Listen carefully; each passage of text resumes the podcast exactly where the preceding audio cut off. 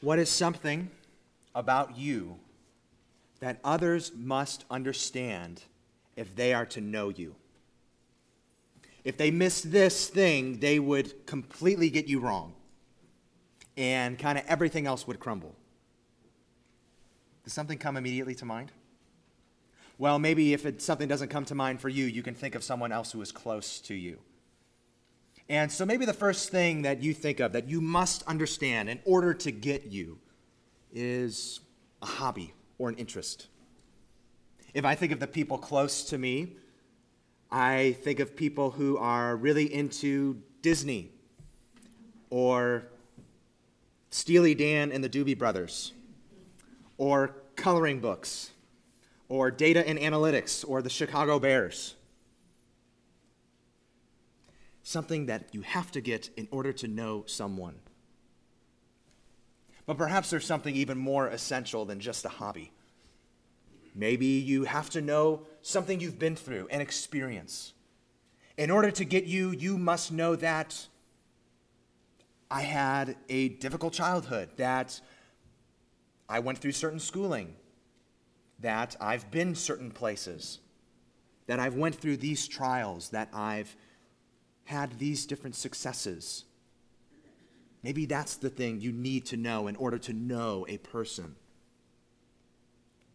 Could there be something more essential than interests or experiences?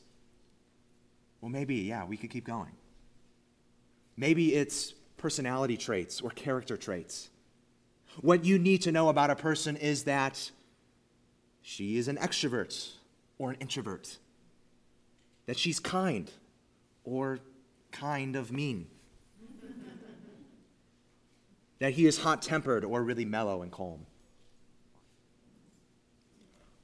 When deciding what's the most essential thing to know about a person, that if you didn't know that thing, everything else would crumble, there are a lot of choices, aren't there? A lot of choices. In this sense, then, people are like cars. Not in that we're machines, no, but in that there are a lot of vital parts, and if you miss one of those parts, kind of everything goes kaput. So, in a car, if you don't have a radiator or an axle rod, if you don't have tires, if you don't have a transmission, if you don't have doors, if you don't have one of those things, I don't know that you lose the car. Kind of everything else goes kaput. But we ask, just like cars, and for us too, there may be a lot of vital parts. But what is it that makes it run? What's at the very core? What's the engine? For us, what is it that gives us dignity, that gives us worth and value and identity? Here in the book of Galatians, the last words Paul reminds us again that what should be at the very core, the very core of our identity, our dignity, our value, is the cross of Jesus Christ. If we forget the cross of Jesus Christ, everything else goes kaput. So I invite you to turn to the book of Galatians, chapter 6. Uh, this is the last sermon in the uh, book of Galatians. It's been a good journey. If you're looking at the Pew Bible, uh, you'll find this on page 975, Galatians chapter 6. So you're turning there. I want you to keep in mind the main point of this passage in the sermon that admits all the, that would vie for our allegiance. We must remember that the cross changes everything. It gives us new confidence before God. It transforms us from the inside out. It releases us from the world and brings us into the people of God. So let's read God's word from Galatians chapter 6, beginning at verse 11. See with what large letters I am writing to you with my own hand. It is those who want to make a good showing in the flesh who would force you to be circumcised and only in order that they may not be persecuted for the cross of Christ. For even those who are circumcised do not themselves keep the law, but they desire to have you circumcised, that they may boast in your flesh. But far be it from me to boast, except in the cross of our Lord Jesus Christ, by which the world has been crucified to me, and I to the world. For neither circumcision counts for anything, nor uncircumcision, but a new creation. And as for those who walk by this rule, peace and mercy be upon them and upon the Israel of God. From now on, let no one cause me trouble, for I bear on my body the marks of Jesus. The grace of our Lord Jesus Christ be with your spirit, brothers. Amen. Is this how you would say goodbye in a letter? Is this how you would say goodbye in a real life? I think of my interactions with my family, especially my extended family. When my extended family is all together, you need to plan about 20 or 30 minutes in advance to say goodbye. Because you got to say bye to each individual person, small conversation, have the hug, and then you're finally out the door. This is Paul's goodbye. And to us, it may seem a little bit unique. And even for Paul's letters, it's unique. In other of Paul's letters, there's more niceties and formalities. But here, Paul's tone reminds us of the situation to which he's writing in Galatia. His tone is one of urgency. This situation matters. This is an urgent matter. So, one last time, he exhorts the Galatians. One last time, he summarizes the issue. So, breaking down his goodbye, we can structure it something like this At the front end and the back end are more formal remarks. And the bulk of it is one last presentation of the issue at hand for them. That in all the chaos that they are experiencing, how they are tempted to stray from relying on Christ alone as their Savior. In all that chaos, Paul calls them to reset and reconsider all the ways that these agitators who have come into their community are faulty and misguided. To reset and reconsider the centrality of Christ, the full significance of what he has done. That's the structure of Paul's last goodbye. And as we're reading this, it's similar to our experience reading other scripture because something obvious is in front of us. We aren't the Galatians. We aren't in the first century. We've never met the Apostle Paul. We don't know these agitators. There are probably no teachers uh, around us who would tempt us to return to following the prescriptions of the Old Testament law. So, knowing all that, knowing that there seems to be this chasm between us and the original audience of the Bible, we ask, well, why is this then still relevant? Well, friends, we may be in a different time, in a different place. We may be facing different sets of circumstances. But, friends, we still face the same danger that the Galatians faced losing the centrality of the cross of Christ. Oh, we face that danger. So, because of that, we confess that the same Spirit who inspired the Apostle Paul to write this letter to the Galatians is the Spirit who uses this word in our hearts today. So that this word is the sword of the Spirit and living and active and absolutely still relevant. So, knowing that, we dive in dive into verse 11, and we see here that Paul attaches his name to a letter. The common practice of the day in writing something was that you would have a secretary write for you. So here, Paul takes the pen in his own hand and authenticates this letter for the Galatians and indicates these things are very important. And he begins what we could see as a closing statement of a trial. Paul being the prosecuting attorney, and these agitators being the defendants. In the Galatians, the jury. And Paul, the prosecutor, begins his closing statement by putting the defendants on the hot seat and telling the Galatians, the jury, here is all that these agitators would tell you matters. Here is what they think is actually important. We read verses 11 to 13, and we see that Paul makes at least three observations. Three things that the agitators would say are important. The first relates to the action that the agitators want for the Galatians, and the second two relate to their motives. So, Paul, the prosecutor, begins by saying these agitators, they would tell you that what matters is outward performance. That what matters is outward performance. And where do we see this? Well, friends, look at the verse 12. What are these agitators trying to get the Galatians to do? By now, it's clear.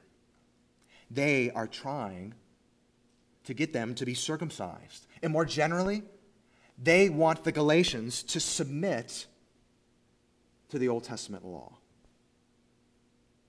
Now, Paul doesn't present the fullness of their case. He doesn't present the agitators' argument of why they should do this. But we could summarize their argument with a parallel passage Acts chapter 15, verse 1. Their argument would go something like this verse It says, Unless you are circumcised according to the custom of Moses, you cannot be saved. That's what their argument boiled down to. And so you may ask, well, how does this concern show that they are only worried and concerned about outward performance? Does trying to get them to be circumcised really show that? Is that a fair assessment of that? Well, why else would they constantly emphasize this? Why would they have such a constant emphasis on this circumcision and this outward performance? If Christ is who he says he is, if Christ has done what he has actually done. So, this constant emphasis must reveal that they haven't really grasped the fullness of the significance of Christ's work that he has fulfilled the demands of the law in our place, and that he has taken the curse of the law that we deserve on himself. Their constant emphasis on outward performance must show that they don't really get what Jesus has done. But this constant emphasis on outward performance and on the law, it shows too that they really even haven't grasped obedience either. They have all this talk about things that we do on the outside, but it's only half the picture. Well, friends, it's not that obedience doesn't matter. It's not that our outward obedience is meaningless. But it is meaningless unless it comes from a changed heart. And really, as we read the Bible, that's a constant theme and emphasis. That outward performance doesn't automatically mean that you have a heart that is right with the Lord. We saw this earlier in the book of Isaiah, chapter 1. The people there could follow all, all the motions of what they were supposed to do and God can still call them to repent in their hearts. We can see this in other places in Scripture. God's command to his people who would be circumcised, he tells them, circumcise your hearts.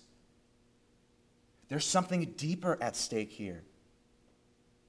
We can keep on going, trace this theme through the Bible and the New Testament. Matthew chapter 7. Jesus' words. He, he points to those who talk a big game about how much they serve him, but they don't really know him as Lord in their hearts. It says, In that day, he will tell them, Depart from me, for I never knew you. Even in Paul's other writings, 1 Corinthians 13, He can say, We have all the right spiritual gifts. We can be abounding in those things. But if we do not have love, a heart of love behind those gifts, the outward stuff doesn't matter. So here, we can have all the right outward behavior and performance and still have a heart that's bitter and against the Lord, and a heart that has us as our Lord instead of Christ. I think we all still struggle with this. Friends, from my own experience, I went through a season in particular that, I, that the Lord woke me up to this. It was right when I first went to college, right when I believed the Lord called me to ministry, that I was convinced in my mind that if I just did the things that Christians are supposed to do and didn't do the things that Christians aren't supposed to do, then I'm good.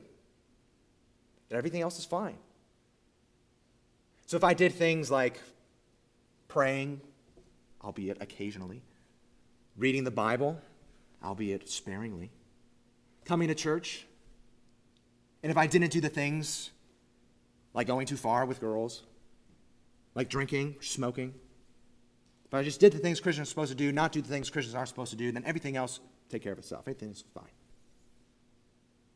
What the Lord showed me, even in His grace, through those outward things, He showed me that I can do all those things and fail to consider what I love the most and what I desire the most. That I can do all those things and remain unchanged in my heart. So, friends, this is because I think we have, we have a desire that the outward would be the only thing that matters. Just give us the steps. Just tell me what to do and I'll do it. Let me just go through the motions. Give me these seven sacraments. I know they'll just work. I'll just do it. Give me the five pillars. I'll go through the motions. We'll do it. I'll be good. Give me this eightfold path. I'll do it. We want to plug in a formula so that we can remain unbothered in our hearts, so that we can remain our Lord. John Stott writes this It is natural to fallen man to decline from the real, the inward, and the spiritual, and to fabricate a substitute religion which is easy and comfortable because its demands are external and ceremonial only. It's just the outward, that's easy. Anybody can do that. They think what matters is outward performance. Paul shows that this is a misplaced emphasis. And it'd be one thing if this misplaced emphasis came from good motives, if it came from genuine motives. You know, if they were saying, oh, you know, the law's just been here for so long, and it's been so central to our identity. I, really, how does this supposed to mesh with Jesus and the new people of God and, and Gentiles coming into the people of God? How is this supposed to work? Surely we still have to keep doing this. No, no, no. It, it wasn't this innocent, well intended motives. That'd be one thing. But they had this misplaced emphasis, not from genuine motives, but from selfish ones. And here we see in verse 12 their motive of this misplaced emphasis was to avoid persecution, to protect themselves.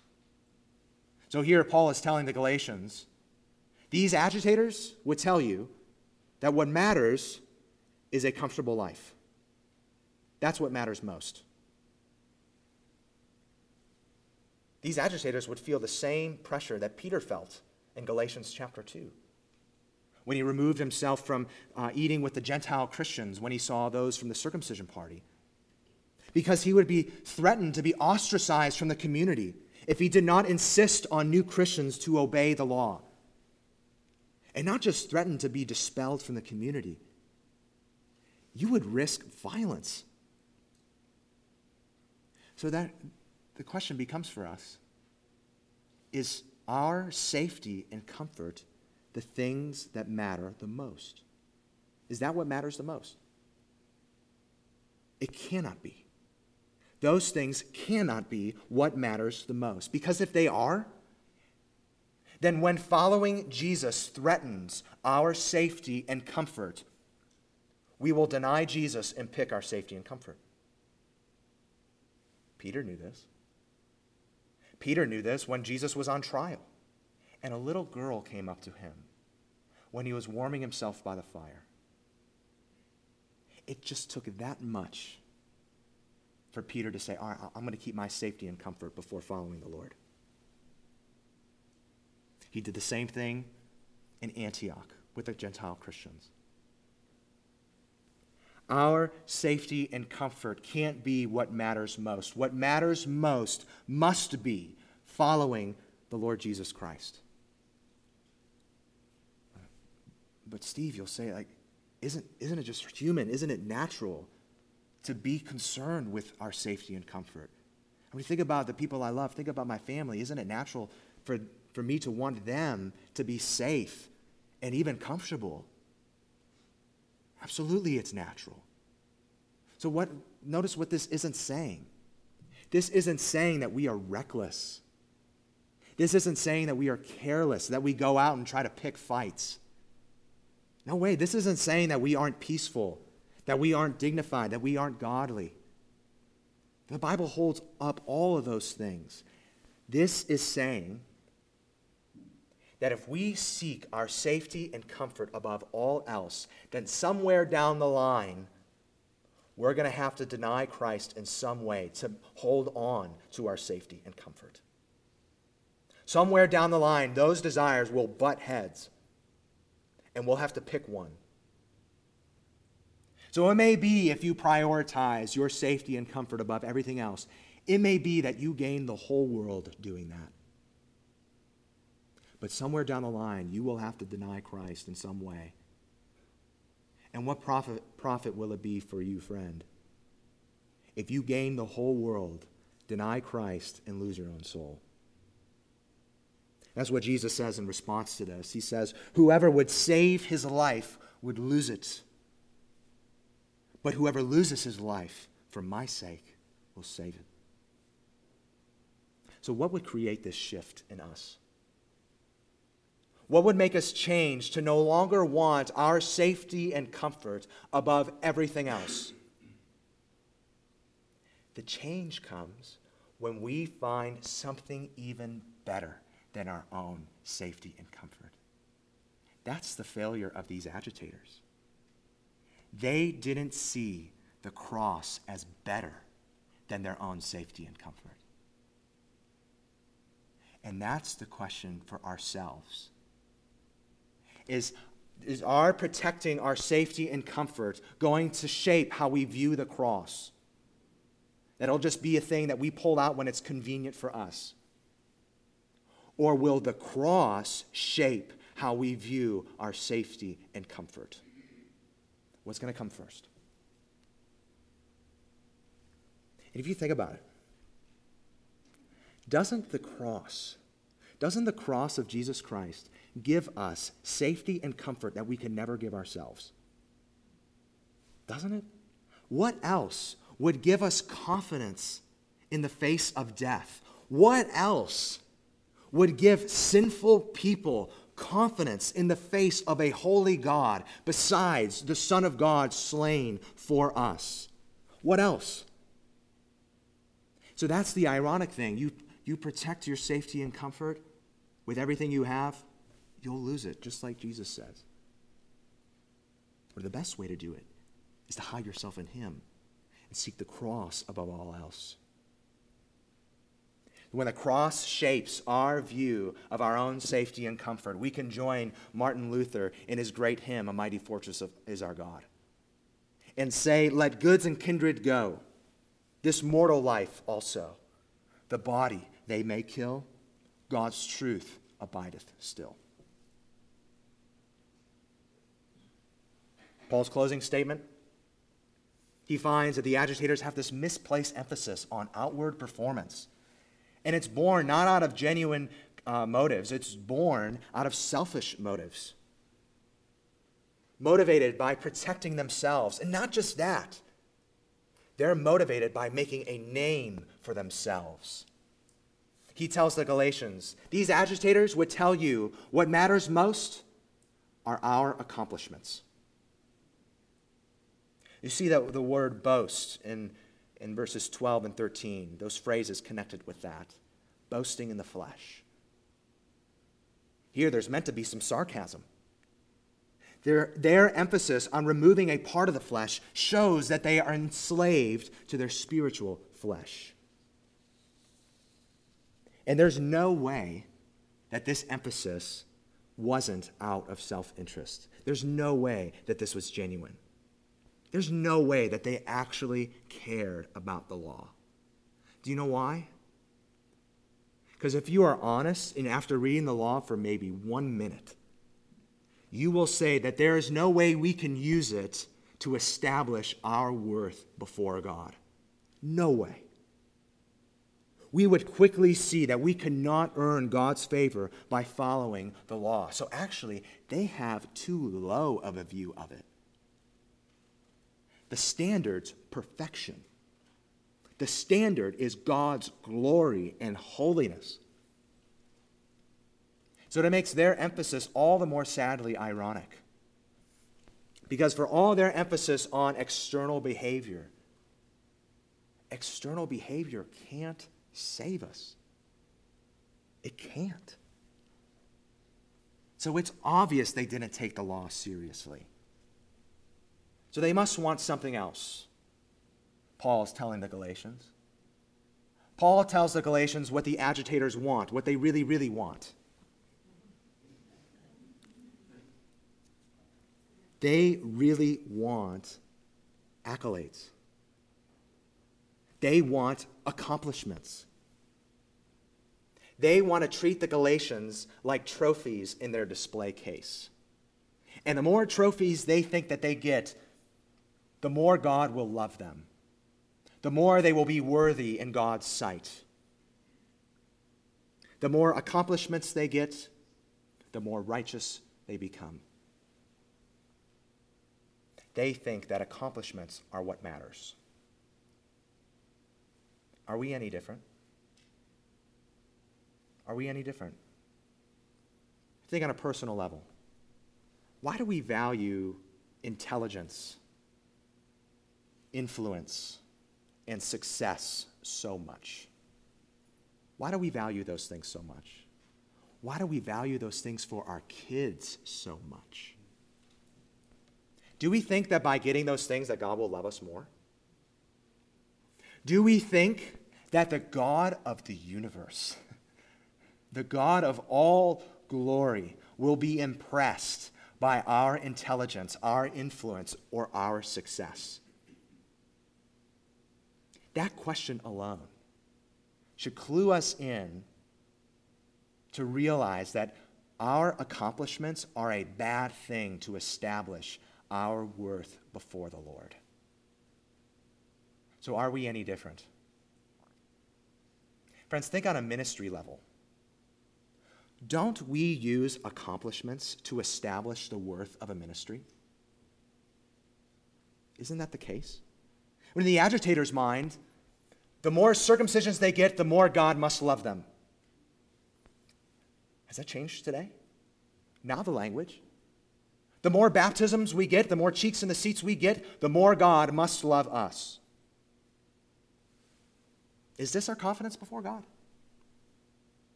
Is that it? Really, will, will a few hundred people gathered together impress the God who made everything, the God who rules all things? Is that what it takes to impress him? No, it's, a, it's an underestimation of that. Well, you, you may say, what, don't we want more people to hear? Absolutely. Yes. We want more to hear, more to come to Christ. But the number won't make the message any more or less true. Think about Noah and the flood. Was the flood any more or less true because only Noah's family went on it? No. So, friends, numbers may go up and down. The gospel never changes. So, we give ourselves to the gospel first and let the Lord of the harvest take care of the results. He knows what he's doing.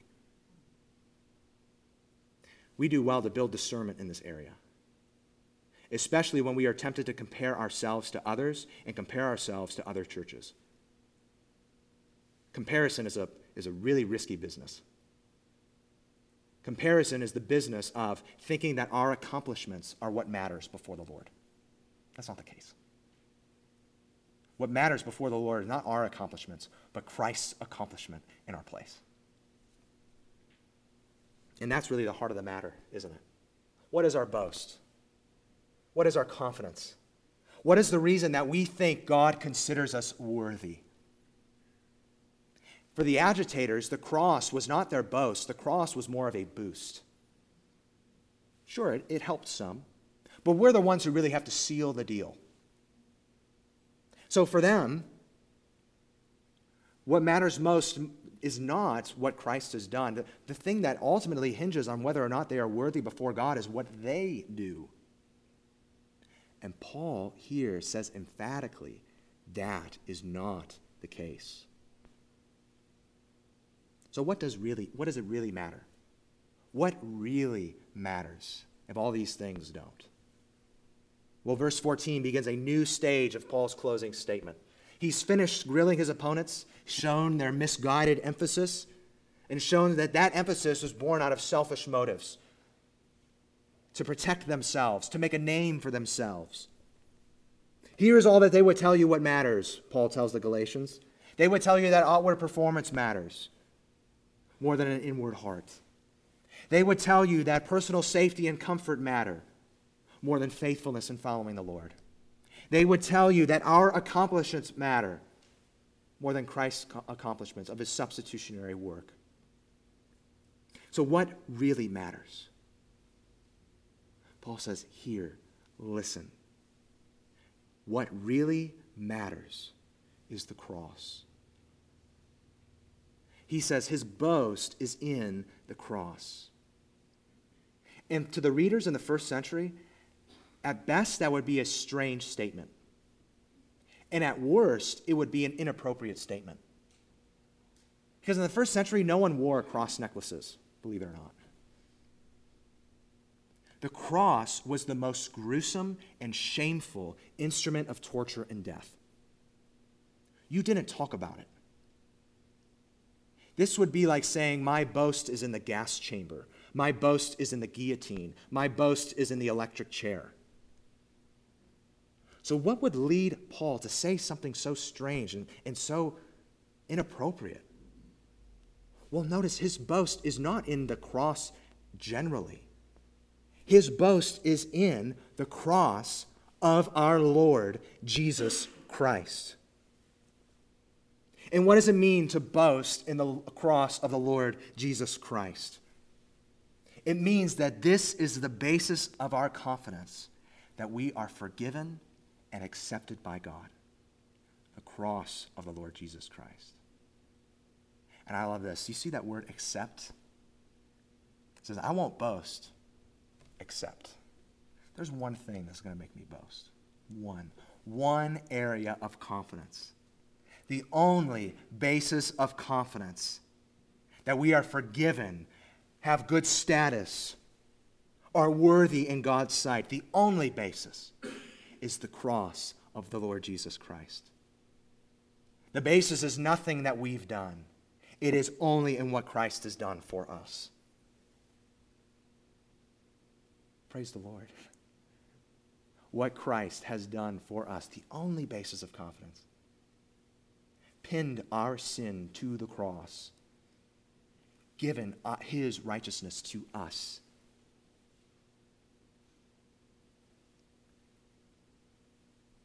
Friend, there is no other ground. All other ground is sinking sand, like the hymn says.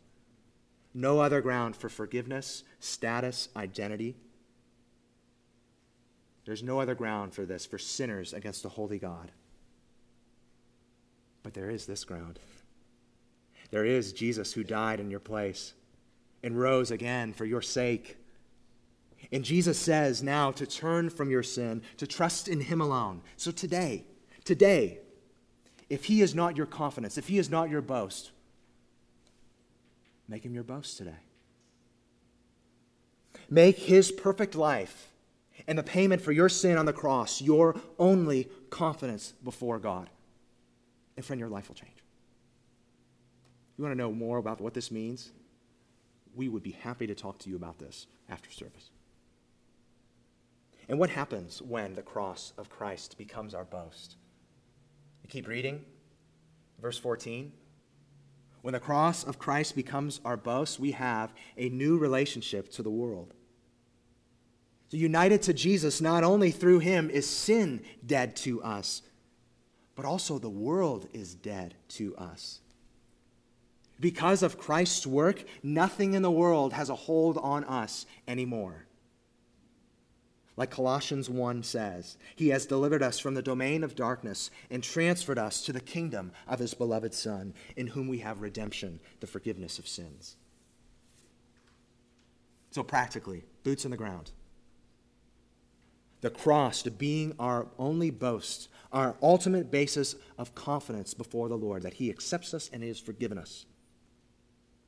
The cross being our boast removes the power of the world because now there is nothing in the world that we must have in order to establish our worth and our righteousness and our identity. Nothing in the world that we must have. Because in Jesus, He has given us all that we need for our worth, our forgiveness, our righteousness, our identity. So, Christian, do you treat the world like this? Do you treat the world as if you don't need anything from it? Or do you act like you must have things from the world? Are your desires becoming demands? Do you feel powerless to get what you want? Friends, come back to Christ and see that He has given us everything we will ever need for our worth, our value, our forgiveness, our righteousness. He's done it. We don't need anything from the world for that. That is freeing. What matters is the cross. There's a similar truth in verse 15. Verse 14, Paul says, What matters is not our accomplishments, but Christ's accomplishments on the cross. In verse 15, he says, What matters is not our outward performance, but a new creation. And what is Paul getting at with that phrase, new creation? Sometimes it helps to define something by seeing what it stands in contrast to. So, new creation stands in contrast to outward performance and behavior. You see that circumcision and uncircumcision. Paul's saying that those things ultimately don't matter to give us a good standing before God. What matters is having Jesus stand in your place. So, are we saying then that God doesn't care about how we live? Just have Jesus as your Savior, do what you want. You're good. No, no, no. That's not the case. God is concerned that we live holy. But the new life of holiness we live only comes from a heart that is made new by God's Spirit. That's what we've seen in chapter 5. Think about it, friends. There's no fruit without roots. Believe it or not, the, the natural state of fruit is not in a mesh bag at Aldi. You can't have that if, it's, if there are no roots, if it's not connected to life. The only way we get outward performance that pleases the Lord is if we are connected to Him. That begins when we take hold of Christ by faith. And we've already seen that when we do that, it has immediate effects on our life. That immediately we see sin in a different light because we see sin as an awful thing that he died for. That immediately we see the world in a different way, that we don't need anything from the world, that Christ has given us what we need. Immediately we even see God in a different way, That we don't obey, obey him to get stuff from him. We obey him because of what he's already done for us, because we're grateful and we love him. This is the new creation life. And it's empowered by God's Spirit. So, what matters more than new behavior is a new heart. So, on another level, though, new creation stands in contrast to the world of verse 14. And it stands in contrast even to the present evil age of Galatians 1, verse 4. This means that God giving us new hearts is a part of his bigger work through his Son in making all things new. It means that Christians are a part of something far bigger than just themselves.